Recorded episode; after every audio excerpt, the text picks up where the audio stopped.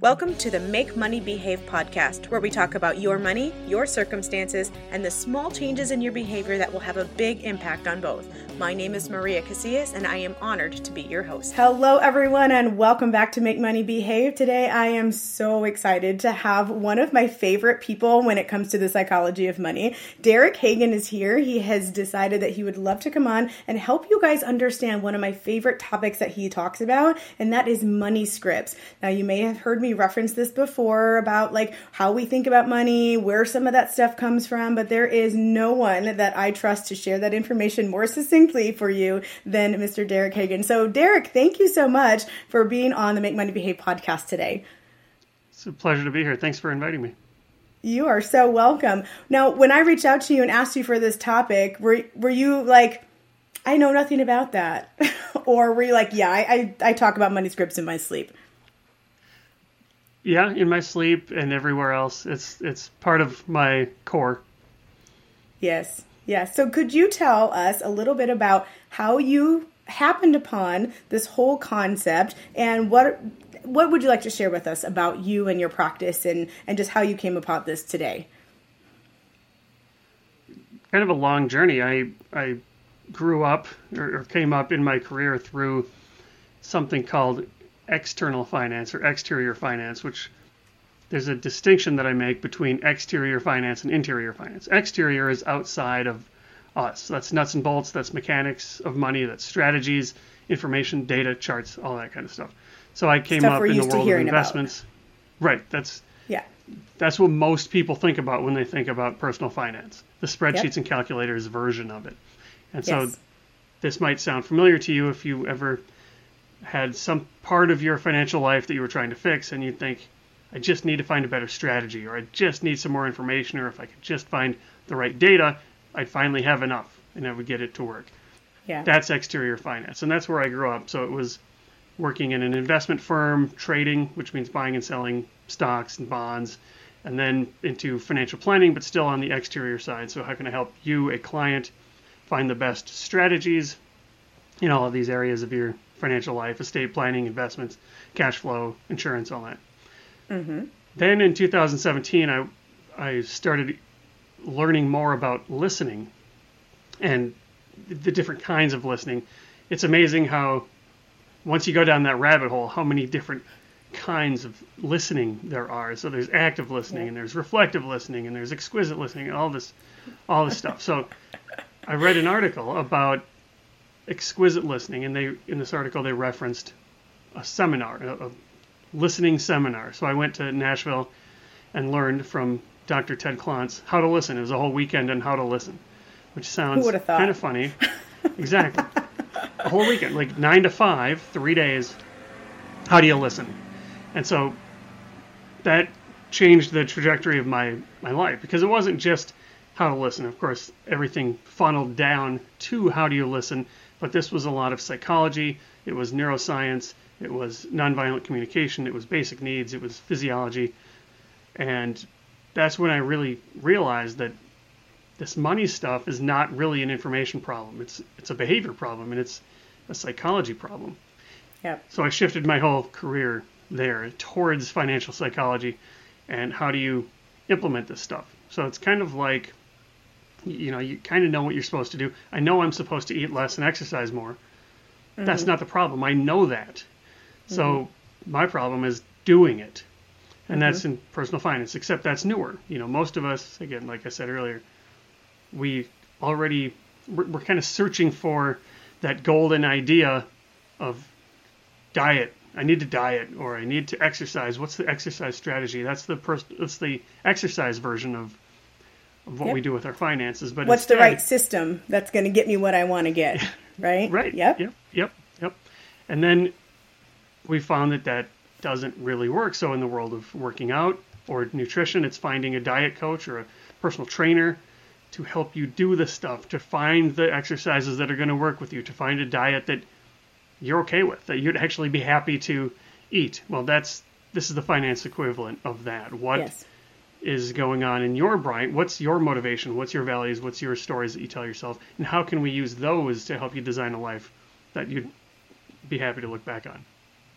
Yes, rather than what the typical approach is, is to dis- like take all of these different systems, the options that we have, and then try to fit the person into those systems. And what you're describing is figure out who the person is, and then figure out which systems, kind of tweak those so that they are something that the son that the someone you're working with really actually would stick to because it it's almost tailored to them and their needs and their desires and their motivation and, and all of that.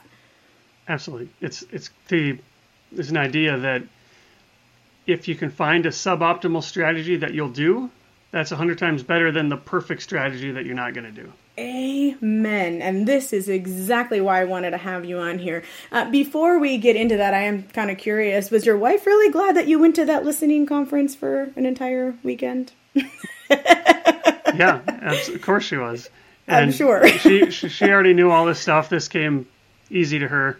Uh-huh. Uh, so it was happy. She was happy to have somebody who now shared the same listening first yeah. perspective, seek to understand over try to be right. Yes, yes, that, and you know, we talk a lot about because um, I coach other financial coaches as well, and it, oftentimes it has nothing to do with what to coach. It's all about how to coach, how to listen, how to how to listen in order to understand, not listen to respond, like so many mm-hmm. people are like basically trained to do because they think they have the answer and so they're just waiting for the opportunity to throw that answer into that person's lap and it's like oh, that that's not it like did you hear what they just said? like they, whatever they just said said that that answer won't work for them, and yet you're so prescribed that that's what you give them. So I love that you're not going that way. Yeah, it's and that's a whole mindset switch because that's exactly right. Most people want to be, they're trying to show how much I know, and I do mm-hmm. that by inserting into the conversation this stuff that I know. But if you take a bigger picture view, there's an idea that what you were going to blurt out, you already know that. Mm-hmm. So there's no reason you're not going to learn anything by blurting that out. Instead, if you listen, you might learn something new. So what you don't know is more important than what you do know. Mm-hmm. And you learn more by assuming that the person you're talking to might know something that you don't know. And your job as the listener is to help them articulate that. Yes. And when we're looking and talking with somebody who is a client, I like to tell my clients that I would be ridiculous to tell you that I know more about you than you know about you. Like, I've known you for 15 minutes, you've known you mm-hmm. your whole life, right? So, my job is not to pretend like I know what the solution is for you. My job is to help figure out what the solution is that's already inside of you and what is stopping you from acting on that solution. And so I, I just think that that's really great. That's, I'm so glad that you're here. Okay, so going back to the amen statement, uh, what was what was you said before I said amen? Do you remember? I, I think it was about fitting the the advice to the person specifically. Yes. So a suboptimal strategy that you will that. implement is far preferred to a perfect strategy that you're not going to. You implement. hit the nail on the head. That is exactly what I said. Amen to. Uh, you know, so many times we think that it has to be perfect, the the best strategy ever, uh, and a lot of clients I think get stuck in guilt. You know, because they they know what they are allowed to do according to society, according to other coaches, according to gurus. And that is one of my biggest frustrations. And so we'll talk about needs versus wants, for example. And I'm just like, we're just going to throw it out. Like, I'm not even going to talk about needs versus wants because the reality is, our minds, we can justify anything. So, if we want something badly enough, we can find a way to call it a need and have that be legit. And so, let's just call it what it is. If it's a want, great. We don't have to get rid of all of our wants. We just need to decide what do we want?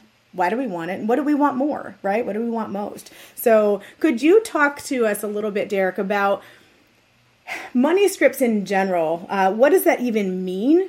Like could you give a definition? I've i've talked with you and i love the definition but i know a lot of my listeners even though i've alluded to it might not know exactly what that means.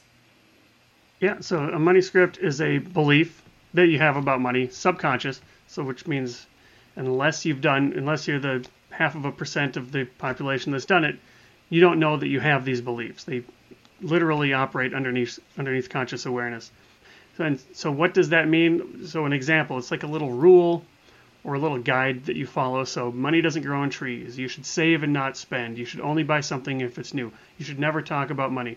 You should always talk about money. You know, anything that you can think of. You shouldn't trust people with money. That's a simple statement like that is a money script, and they get in the way, or not in the way, they drive every one of your financial behaviors. Mm-hmm.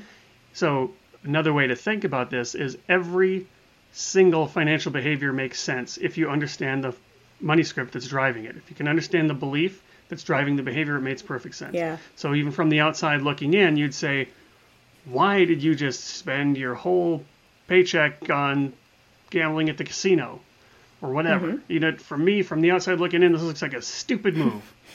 but we don't know what that person's been through. We don't know. Maybe they are in a jam and they think they've, they've won before. Mm-hmm. And so, you know, they've got something going on that this bet all in on Black 22, that made sense if you knew why they were driving it. Uh, so these- there are subconscious beliefs that we have about money. And we can go a lot deeper or in different directions, but that's the definition that I like to roll Yeah, with. that's great. And so if if somebody is like let's just take that example that you used. How do you find out that that is the belief? If you're how do you start digging deeper with those clients? There's got a couple of ways that you can think about that. So, first step uh, for me, working with clients, those are people who go to see a professional, but even on your own, working by yourself, you can start to think about why did I, why do I think that? So, I'll, so those are two avenues that we can explore. I'll explore the first avenue first, the on your own avenue. Okay. And I like to think there's this brilliant model called the ABC model, which stands for A, being an adverse event. Something happens. B is that we have some belief about it. And C is there's some consequence, emotionally or uh, behaviorally. So, you know, that means I get angry or I get sad or I get envious. That would be an emotional consequence. I punch a wall, I raise my voice, I start crying uncontrollably, and I don't know why. Those would be behavior, yeah, behavioral consequences. Okay. So when you think through this, we're going to notice the C first, the consequence mm-hmm. first. I had this feeling, I did this thing. What just happened? Mm-hmm. So you can ask yourself what just happened. And that's so you're searching for that A. You're searching for the activating event or the adverse event that happened. So I got really angry. Why? What just happened that got me angry? So you're searching for that A, and that could be whatever it is. You know, somebody cut me off, or I somebody got promoted in front of me, or you know, whatever happened. There's all there's an infinite number of examples we could use. So you're not even then having to, to dig deep yet, in- right? Like the Correct. okay, so This is literally surface Perfect. level. Why am I mad? I got mad. Why did I get mad? okay, And that's the easy stuff to answer. Mm-hmm. So I got mad because this I got promoted or somebody else got promoted in front of me. I got really angry, envious, and I whatever. got I punched a wall in the in the break room. okay, So then the question is so I've got my A and I've got my C. Now this is experientially what it feels like. Something happened and we did Yeah. something. Something happened and I felt something. yep, The profound nature of the ABC model is that there's a little B in there that called a belief. Mm-hmm. And just to back up really quick to give an example of why that belief matters, I was listening to a podcast where an author that I love named Malcolm Gladwell was being interviewed. And he, Gladwell was just doing some research on um, ketchup. so he was like they were talking fifty about seven. grocery Okay, stores. all right, yep, Yeah. So his his question was, you know, why are there 37 kinds of mustard and one kind of ketchup? Right? So that was the kind of question that he was asking. But that got them talking about grocery stores, and so the host said, you know, don't you hate it? Don't you hate it when you go to the front of the line and everybody's full and they don't have enough workers and every line you pick, the other one's going faster, so you get in the that line and you never pick the fastest line. And Gladwell said, you and I live in different universes, man. I don't even, I don't even look. I just pick the line that's closest to where I was. I can't understand that. Don't you value your time? You know. So same exact A, same exact activating mm-hmm. event. Long lines at the grocery store. Two wildly different C's. One consequence was anger and fury. The other one was total zen-like calm. Why? Because one person had a belief, and I don't know their actual beliefs, but one person had a belief, something to the effect of, my time is more valuable than other people's time, and another person had a belief of, well, this is how grocery stores work, and it's only going to be five minutes, and I, I have five minutes. Uh huh. So that's why those beliefs matter. So back to the the easy part is something happened. That's the C. Why? Somebody else got promoted. That's the A. So then the the question is, why did this A lead to this C? Why did this thing lead to this anger? This is where it takes a little bit of self contemplation or journaling or you know, mm-hmm. listening. Find a friend that's a good listener. Mm-hmm. And I, I don't want to interrupt you, You can dig deep there. but just so I understand, is this where we start to bring the subconscious to the conscious level? Or is this what we're trying to find? Exact- Is that yep. subconscious belief? Yep. But now we're now we're being aware of that, so we're bringing it up so that we can be aware of it, and know now it's no longer subconscious. Yeah, exactly. Great way to put it. And th- you need to be non-judgmental with hmm. yourself because if you were the host of this show that I was talking about, it's going to be uncomfortable for me to say why do long checkout lines make me so angry, and to come up with the answer that I value my time more than somebody else's. Right? These aren't conscious choices, Right. so it might be embarrassing, or it might be frustrating, or you know you.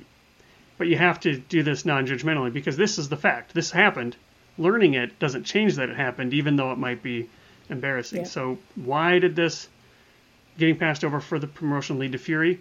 Well, maybe, and again, it's all going to be personal. There's no, this is not a, a one-to-one relationship. It's not prescriptive. But maybe somebody, exactly, yeah, Uh-huh. yeah. So maybe somebody thinks that, well, I deserve this job because I've been here for five years, or that person, I've I've seen that person and they slack off a lot, or you know whatever it is. There's there's a belief that led to that, or why did that get so bad? So that's discovering what the money script is. Now you can do this in any area of your life, like checkout lines at the grocery store. But when it applies to money, work, income, spending, then we'll call that a money script. That belief is a money script. So that's A, B, C. So D, if you want to keep going with this, if, if that wasn't hard enough for you, you can add D to that, which is dispute your belief. Mm-hmm. Now that you've uncovered what the, the belief is, you can start to ask things like, well, is this true? Is there another way to look at this? Are there any silver linings to this? And you know, if somebody, if a close friend of mine came to me with this exact same thing happened to them, how would I counsel them? Right, so you can try to take a more objective approach to it, mm-hmm. but pick apart your belief, just dispute it, and then you can go E, create an effective new belief. And you know, this is basically cognitive behavioral Yes, therapy, sir. if you're familiar with that. But you're just trying to talk yourself out of these automatic beliefs, these automatic negative thoughts. And when it's about money, that B, that belief is called a, a money script. So that's the way you can self, you know, find that out on your own. Awesome. Very cool. Okay, now going down the other path. The other path is the working with somebody like me, where we're gonna we're gonna run headfirst into this instead of waiting for something to happen one at a time and then digging into it. I'm going to ask you, or people like me are going to ask you questions like, what was your first experience with money? What did your mother or mother figure teach you about money when you were growing up? What did your father or father figure teach you about money? Or you didn't have a father. What did not having a father teach you about money? Those are oh, so those are the first three. Mom, dad, first. What's your most painful memory of money? When you think about money, what's the one that hurt the most? What's your most joyous, your most happy memory of money? And these don't have to be big from the outside looking in. Like if you told me it, uh, I would say, well, that's pretty small. That doesn't matter. It's how it hit you emotionally. Right. So there's there's people who graduated from high school, and their mom bought them uh, like McDonald's. That was a big thing. That was a happy memory of money because they didn't have money to go to get fast food. So the fact that mom was willing to scrape together ten bucks or whatever to go to McDonald's, that was a big deal because that was the first time mom ever spent money on me.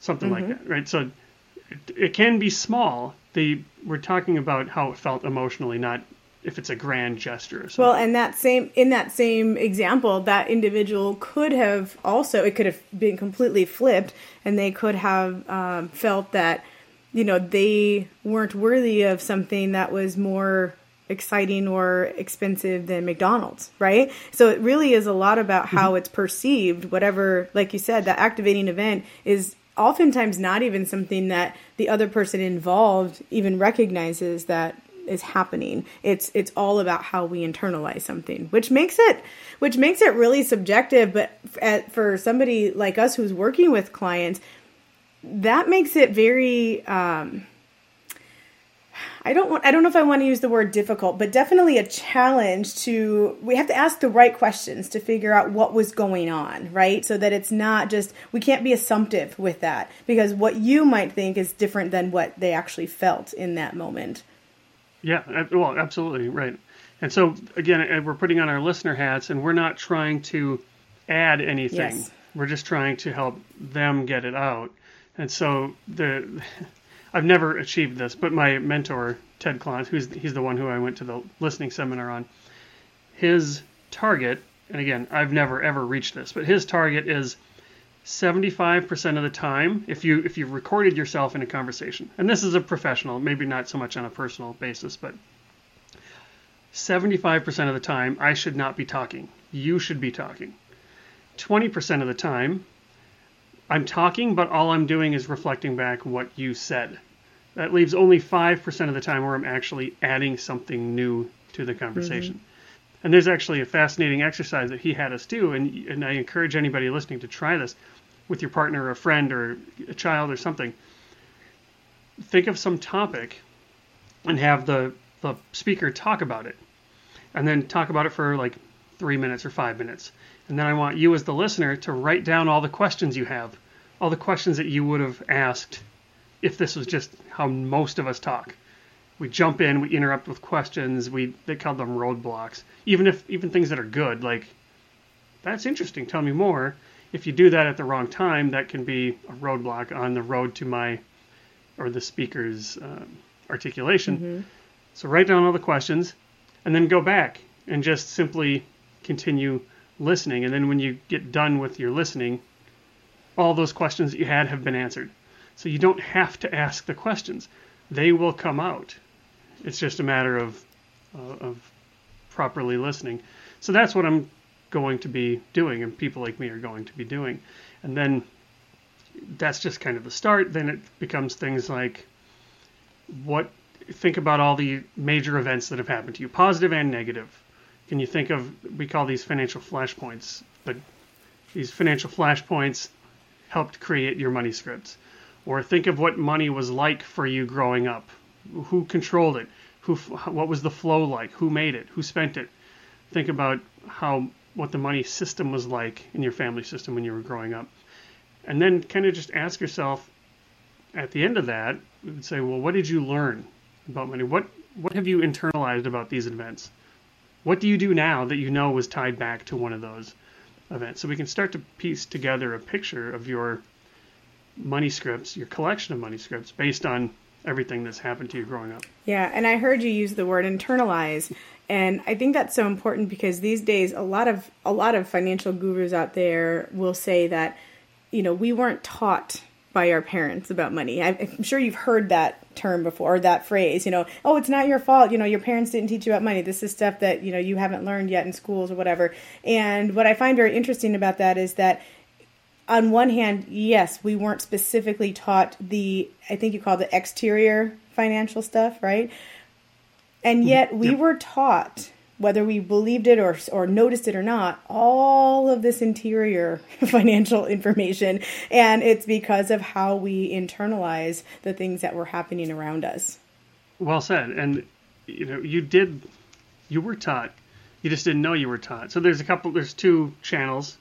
There's direct lessons or uh, overt lessons. You know, you were taught always, even as specific as save, give 10%, save 20%, spend the 70%, or money doesn't grow on trees. You should always save for a rainy day. Here's how you balance a checkbook. There, some people did get some explicit lessons, but most of the time, this is from us observing the world around us when we're growing up. When we're growing up, our minds are are new and they're absorbing everything and we're trying to figure out how the world works and that includes how money works so we're we don't know this we're like little scientists we're creating little if then statements like if this happens then that happens and if that continues happening it gets deeper Right? It, it reinforces it. If the second time it happened, it happened a little differently, then you okay, back to the drawing board. I need a new hypothesis. If this happens, then that happens, and we keep doing that, and that's that's how we create those rules. Those rules that we create, they're called money scripts. That we we're just observing and piecing things together. So, for example, if every time money was brought up, somebody started talking about money, there was a fight. I'm going to start to create some version of a rule inside my head that's something to the effect of you don't talk about money or money leads to fights or money's a dirty topic or something like that because that's what happened every time I saw it.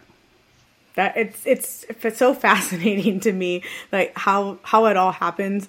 Uh, I'm pretty sure and in fact, I know that you were one of the uh, first who shared a story with me. I found out earlier today that it was not your specific story, that it was actually written in Dr. Klontz's books. But would you mind sharing that story? Because I think it's such an, a, an amazing flashpoint. It's a great example of a flashpoint that happened. And it was one that neither the person who was internalizing the information nor the person who had the experience like the father in this example. Like he didn't he wasn't doing anything wrong right? So i want to i do want people to hear this example and recognize that it's not that there's anything right or wrong about this it's just how things happen. So the more we can unpack the better. Without further ado would you mind sharing that example that i know you know what i'm talking about? Yeah so when we think about money scripts they come to us in what i was just describing which was soaking in and creating little rules about everything that's happened the second way that we create them is through something called financial flashpoints. And this is kind of like the money version of trauma. Mm-hmm. Not a perfect analogy, but you can think of it like that. And a financial flashpoint is something that happens that totally changes it's one event, one singular event that in a flash changes your views about money. And we have many of these. So this example that that we're talking about is imagine a child we'll call him Peter. Peter's outside playing uh, in his yard. This is the this is the 50s or 60s. So he's playing outside, and then some fancy car rolls up into the driveway. Turns out it's a doctor, and so the doctor gets out and says, "Hi, Peter, is your dad home?" So Peter goes to get his dad. Dad comes out, and the doctor says something to the effect of, "Hey, I'm here to collect your bill. You haven't paid your medical bills yet, so we need we need this money. Otherwise, it's going to go to collections." So the dad ran over to the doctor, grabbed him by the, the shirt and started punching him and, and shoved him back in his car and yelled at him and said, You don't care about us. You only care about money. You don't care about the, the life that you, you ended. And so, in the grand scheme of things, what happened was they had this medical bill because the this guy's he was going to have a sister, this kid Peter. So his mom was pregnant. They went to the hospital she gave birth, the child didn't survive. So effectively, they the doctor didn't save this kid, but it still is a service. So they tried to collect on the bill. When they got to the house, the doctor said, "You owe us for this child birth services." The doctor said, "No, you killed my kid. This is all you care about. You're rolling up in this fancy car." Okay, whatever. That's fine. That's between the doctor and the and the dad, right? Mm-hmm. I don't I don't think that's the right way to handle that situation. But meanwhile, you've got Peter over here watching this happen. Mm-hmm. And at the end of the story, the dad looks over and says, You see, rich people like this, all they care about is money. They don't care about life. Peter grows up to have an anti wealth belief. He doesn't want to be rich. He doesn't know this. Remember, this is all subconscious. Right. But he, anytime he got a, a bonus at work, anytime he would receive any kind of windfall, it was gone. He'd justify it Right? We're good justifying machines. Mm-hmm. I'm helping my friends. I'm giving to charities, but he would he was always broke, and it was only after discovering that well wait there was a serious thing that happened that said don't turn out to be like this guy who only cares about money. Yep. So that's a intense flashpoint. Another scary one is a gal Sally's at at her table. This is also like in the 70s or 80s and she's in home economics class, home ec class, and they're learning how to balance checkbooks. They're kind of learning uh, all the stuff that we should be learning now. how money comes in, how money goes out, what income is, and then, but kind of most specifically, I suppose, is how to keep track of your balance in the checkbook and how to reconcile the checkbook. Wow, she says, I've never, I've never learned this stuff before, and it's kind of cool.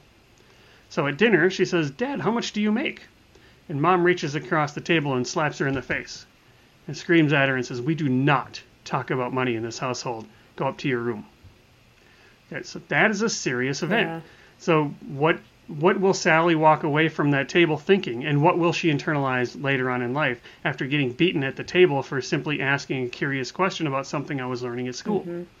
Right. So everybody's got things that happen to them, Yep. and you, you can't change the past. All we can do is figure out what has what has happened to me that has shaped my beliefs and what are my beliefs, where'd they come from, and then give yourself permission to say, look, anybody who's seen what I've seen would behave the way that I behave. Yeah.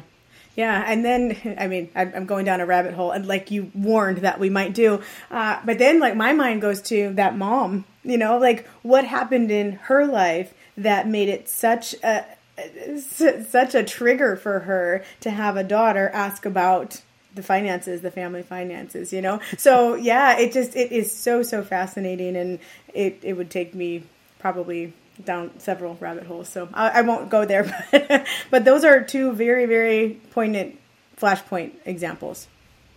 Yeah, and you bring up a good point. Money scripts are generational, which means you know you grow up in a household where there was a family system, and the people at the top, you know, mom, dad, or single mom, or whatever it was, they're teaching you stuff indirectly, usually, mm-hmm. but that's based on what they've learned from their parents. And so your grandparents, they learned from your great grandparents. So depending on how old you are, it's likely that your grandparents were the children of depression era mm-hmm. parents. Meaning this is a this is a scary time. This so the stock market's down 90% nobody can find work. You can't it's hard to get food people are moving across country just to find a low paying job and banks literally lost your money you know this is way before insurance FDIC mm-hmm. so there was a lot of beliefs around scarcity there was a lot of beliefs around lack of trust in institutions and so those people taught their kids, again, indirectly, but don't trust institutions, don't put all of your money into one mm-hmm. bank, these kind of things. You should hoard food. And, and it's not going to be perfect, you know, because you're combining usually uh, two people's histories and then they're going to raise a kid. and But they do transfer. So it changes a little bit. So if, if the first generation was you never trust any institution, those kids might say something like, well, I guess you can trust banks, but I don't trust the investment banks. And so then their kids might say, well, okay, I can trust, you know, Charles Schwab, but I'm not going to put my money into stocks. I'm just going to keep it in bonds. And then those kids might say, well, I can buy money in stocks, but I'm going to put some at Schwab and some at Vanguard and some at Fidelity. So they're generational, but the seed follow, flowed all the way through from, you know, four generations ago. Yeah, which makes it very difficult. I think that's why a lot of the people who are very prescriptive with their services are are frustrated with the clients because they're they have these prescriptions and here's here's the system here's the process that we would have you go into. You know you're going to go into these mutual funds you're going to get this kind of insurance policy you're going to put your money in this type of bank and then when there's pushback to that it, it feels like they're just being resistant, right? Like, well, it now it's on the client who's obviously got this resistance, and and then they take it personally and, and don't really take the time to dig a little deeper and figure out where where is that seed, right? How what, what is the actual seed, and how do we work with that and around that and through that so that the client can create that system that's actually going to work for them for those people who are listening, Derek, and they're feeling a little bit like, oh my gosh, like, A, I'm screwed up. B, I'm screwing up my kids. Like, how, how, I always joke with my children that I'm not going to pay for their college, but I'll pay for their therapy. Uh, because I figure that if I, if, even if I don't screw them up totally, they're still going to find ways that I did. So, you know, they, I'll just help them through therapy. Uh, but having said all of that, what, how do we, how do we shift some of this? I mean, is it, are we doomed? You know, how, how, if let's say you're working with somebody and they recognize, okay, I've got this belief and it's, it came from, you know, two, three, four generations ago. How do I switch that so that I'm not passing that on? How do we change the trajectory for future generations? so 80 20 rule 80 80% of that is accomplished just with the knowledge the 20 percent of the knowledge just knowing that the stuff is a thing that knowing that you know, you you followed the next logical step. If my great grandparents taught my grandparents, and my grandparents taught my parents, and my parents taught me, therefore, if I have kids right now, they are definitely learning their money scripts Mm-hmm. right now. That can be enough, right? They, that epiphany that says, "Oh, wow, they're actually watching. They're like little recorders.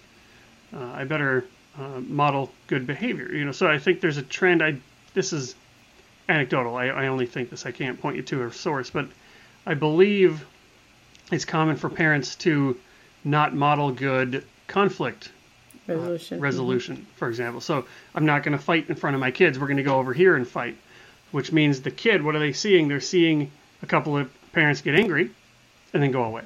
So I don't actually, as the kid, I don't actually get to see the resolution of this conflict. I don't get to see the negotiation. I don't get to see somebody say I was wrong. I don't get to see sorries and thank yous. I just see a couple people got mad and they went mm-hmm. away.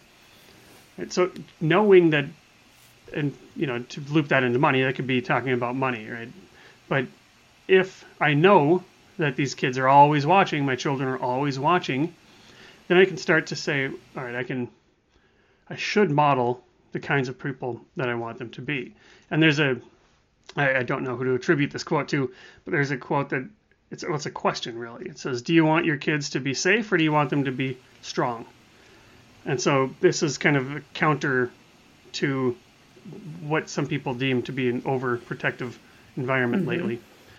So if we're not helping kids learn problem solving, if we're not helping our children learn how to solve problems on their own, how to see that there's other points of view out there, how to see how to na- navigate, you know, talking about money or navigate a, a, a problem like, you know, I lost my job or I had an unexpected expense. If I don't see you, my parents, dealing with mm-hmm. this, I'm not going to know how to do it.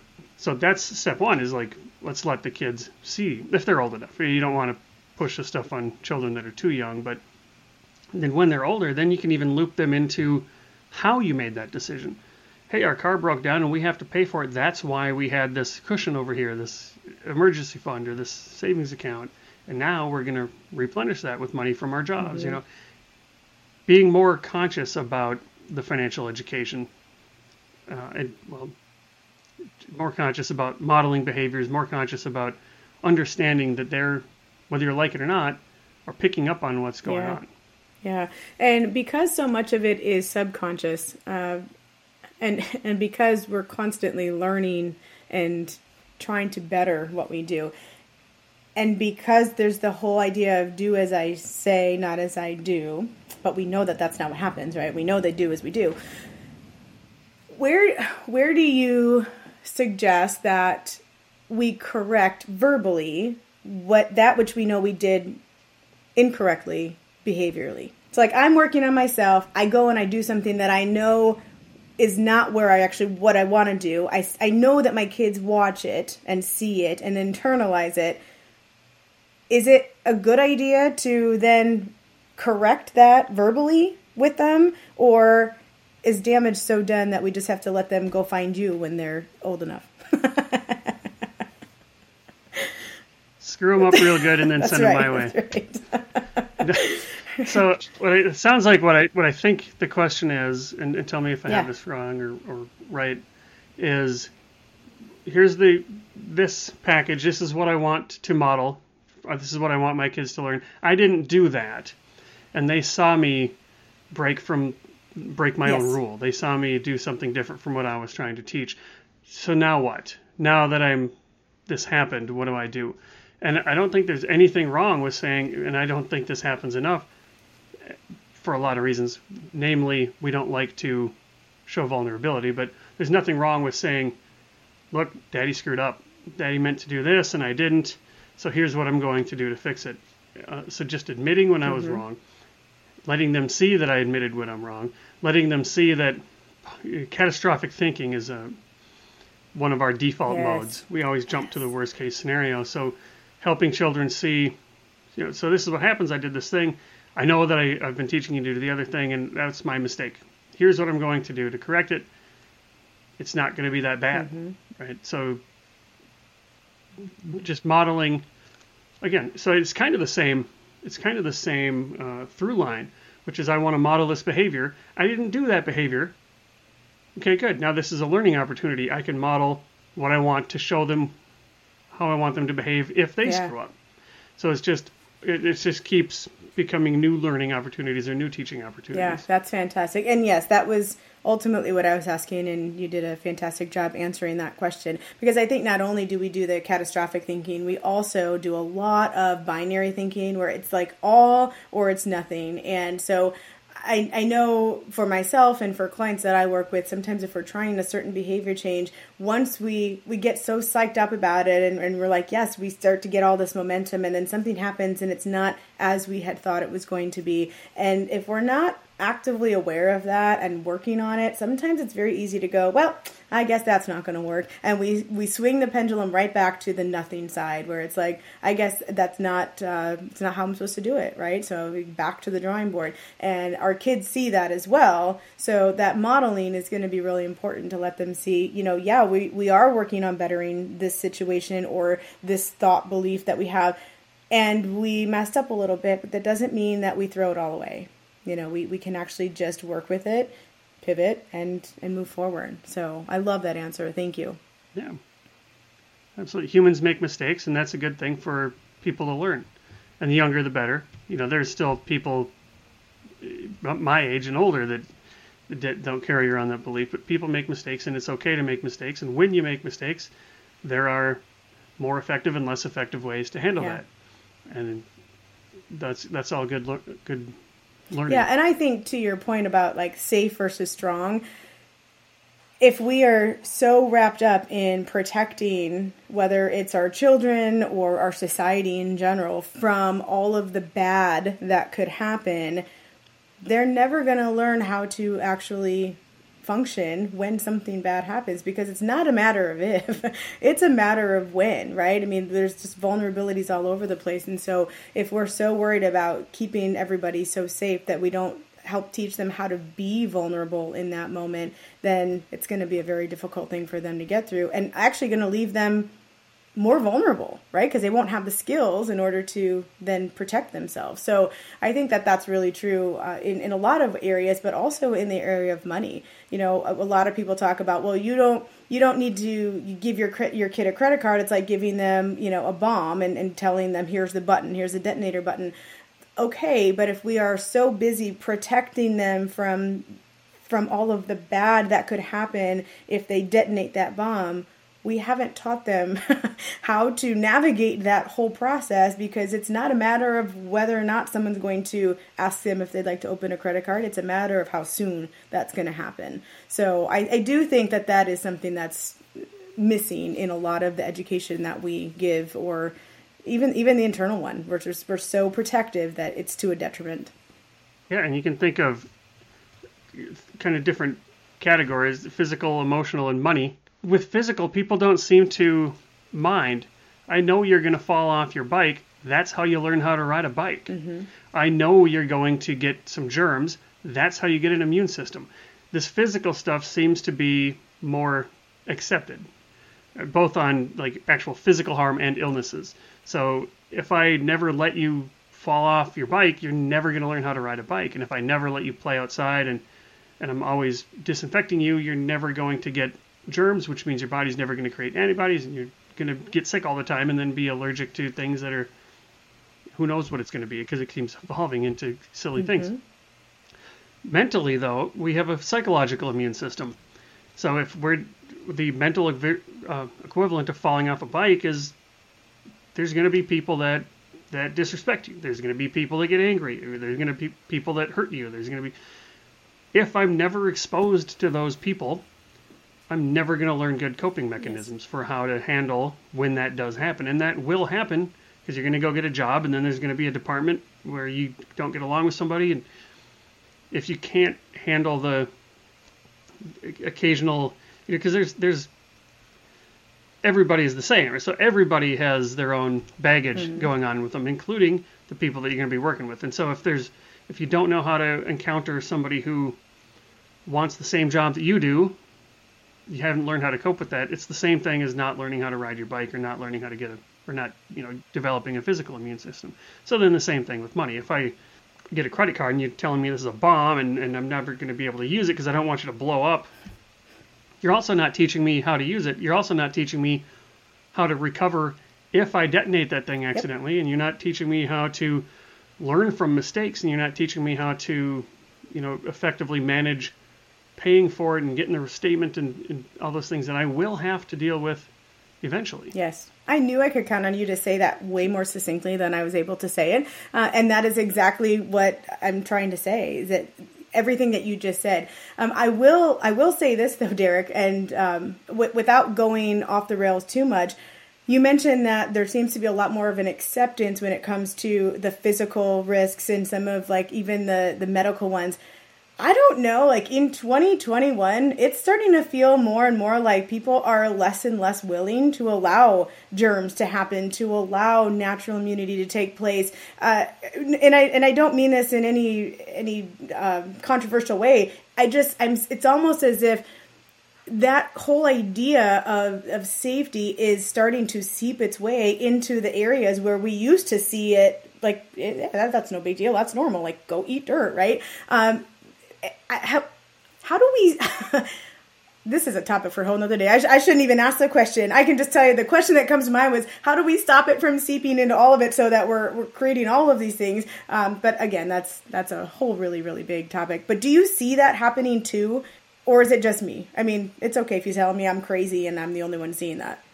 I think you can see pockets of that, but I think you know, like you said, this is probably two podcasts worth that we could talk about just with this answer, but I think technology has made has has made things crazier, which means we are less likely, you know, so tying this back to the emotional coping, mm-hmm. learning how to cope with like opinions that this is outside of the world of money, yeah. but I'm sure there's some money stuff, but it used to be that I would have to watch the news there or the, listen to the radio and then I watch the news and there was three channels and then there was cable so there was hundreds channels and now there's the internet which means there's this idea in behavioral finance that we have a lot of different biases. These are just shortcuts that our brains take. Yeah.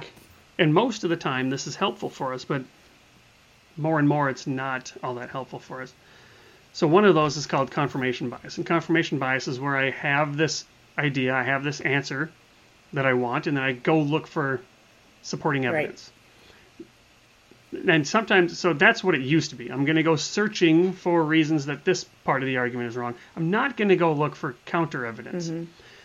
Now, with technology and filters, because now you can just set up Apple News or Google News to only show me these kind of stories, yeah. which means that I don't even have to go look for that confirming evidence anymore.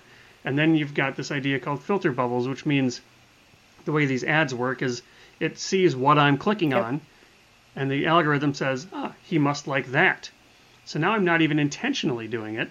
I'm just being shown the stuff that I want right. to see. So now you multiply this over time, and you multiply this. Uh, the, mo- the more you do that, the more years you do that, the more I don't even know that there's an alternative point. I don't even know that there's a counterpoint mm-hmm. to this. So it's easy to find pockets of people that say we're not going to get any measles vaccinations, or we think that the Earth is flat, or we think that the moon landing was fake, or we think that there's aliens, or whatever, whatever the there's pockets of whatever belief you can think yeah. of. Yeah.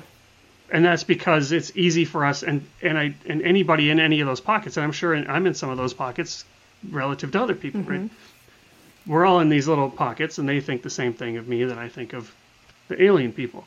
But they so that's one thing. We're, it's easier to collect and find those people. But the second is, and I don't know scientifically of how big this effect is, but something that can be a small thing can look like it's a bigger thing based on how much coverage it's getting. Yeah. And so if there's you know there's this group of people, and it might even be hundred people mm-hmm. that that think uh, I don't know I can't even think of a crazy example, but they, they think this crazy thing, and then the news gets a hold of it and it's all over every news channel for two weeks, three weeks in a row, and now it starts to feel like the entire world thinks that way. That's more common. yeah. exactly. Yeah. Actually, there's a it's a fascinating research has been done on this with, um, oh, what are those? I'm totally blanking. Those crowdfunding sites mm-hmm. like GoFundMe yep. type mm-hmm. things, where there might be a hundred studies, and one of those studies was a fraud, or not studies. I'm sorry, a hundred pages. Okay. You know, GoFundMe Yep. accounts. One of those was a fraud. So then the news says, look, this GoFundMe account was fraudulent. Mm-hmm. And now there's all these people have no idea what GoFundMe is, Mm-hmm. but they saw the story. So now that they think it's 30%, just Yeah. because I saw, I never hear, I'm not going to see the stories of all the times this is just a perfectly legit GoFundMe account, but I will see the one that was fraud. And so now that leaks into my mind and it feels like it's more popular. Yeah. So there's a lot of different uh, algorithm based issues. So here. you're saying there's hope. that maybe it hasn't really seeped into all of society, that it's just seeped into the few pockets that I've actually been able to observe. And so that there is a little bit of hope. And maybe even if we are now aware of some of this stuff with the money pieces, uh, that we can start to change the scripts for individuals as well. Absolutely. And and to change those scripts, that goes back to that ABC Yeah. model where going through your history, going through things like that, helps you uncover what your collection of money scripts are. So then it's, it'll be easier then when you get to that C and say, I just got really sad. What just happened to make me sad? Now you've got an idea. It'll take you less time to figure out what that B was, what that belief was, because you've done the work, the interior work and it'll be easier to rescript that. So then over time, you're not even having to log this down because you're you've trained yourself to just think through this. Wait a second, let me slow down. Is this really true? And then eventually, you'll just have changed that Yeah, belief. which ultimately changes the C, challenged it so many the times. consequence, and that's so that's Yeah, how we start to see right. change happen for people that they're not they're not feeling. I mean, that it's their belief that they actually changed, but because of that, it's their consequences that they're seen as the result of that change. Thank you for tying all that back. That was fantastic. Seriously, Derek, I could talk to you for the next three hours. I just, I, I'm so fascinated by the information that you have. You are a wealth of knowledge. I love how you share what you share. Just because I know that the listeners are going to be like, how do I contact him? How do I at least listen to more of what he's doing? I'm actually on your list of, uh, it's your newsletter list. I love the writings that you do. You're great about taking things and just putting them into picture form, making it really, really simple for those of us who have those brain moments every once in a while. And I'm raising my hand for those of you who aren't watching. Uh, but yeah, so how can people find you if they'd like to continue to connect with you? Yeah, so I think the the weekly newsletter is essays every week that come out. You can find you can sign up for that at moneyhealth.blog if you want to, and that's just weekly non non salesy essays about the psychology of money, and I try Yes. to distill everything down to pictures mm-hmm. to to help visual communicators. And if you want to learn more about everything that I do, moneyhealthsolutions.com. That's everything. You'll find everything about me on that. website. Fantastic. I will make sure that I put that in the show notes because I know people who are fascinated with this whole psychology thing are going to want to learn more from you. So thank you so much, Derek, for coming on the Make Money Behave podcast. It's been a true honor of mine today. I really appreciate you being here, and I look forward to staying connected with you in the future. Thank you for having me. You betcha. Have a good day. As always, you guys, thanks for listening. Bye bye. Thanks for listening to the Make Money Behave podcast. If you enjoyed today's episode, don't forget to subscribe to the show. Help spread the word about the Make Money Behave podcast by leaving a five star review and sharing the show with a friend. If you'd like to connect directly with Maria, text the word podcast to 623 400 5225. In the meantime, don't just make money, make money behave.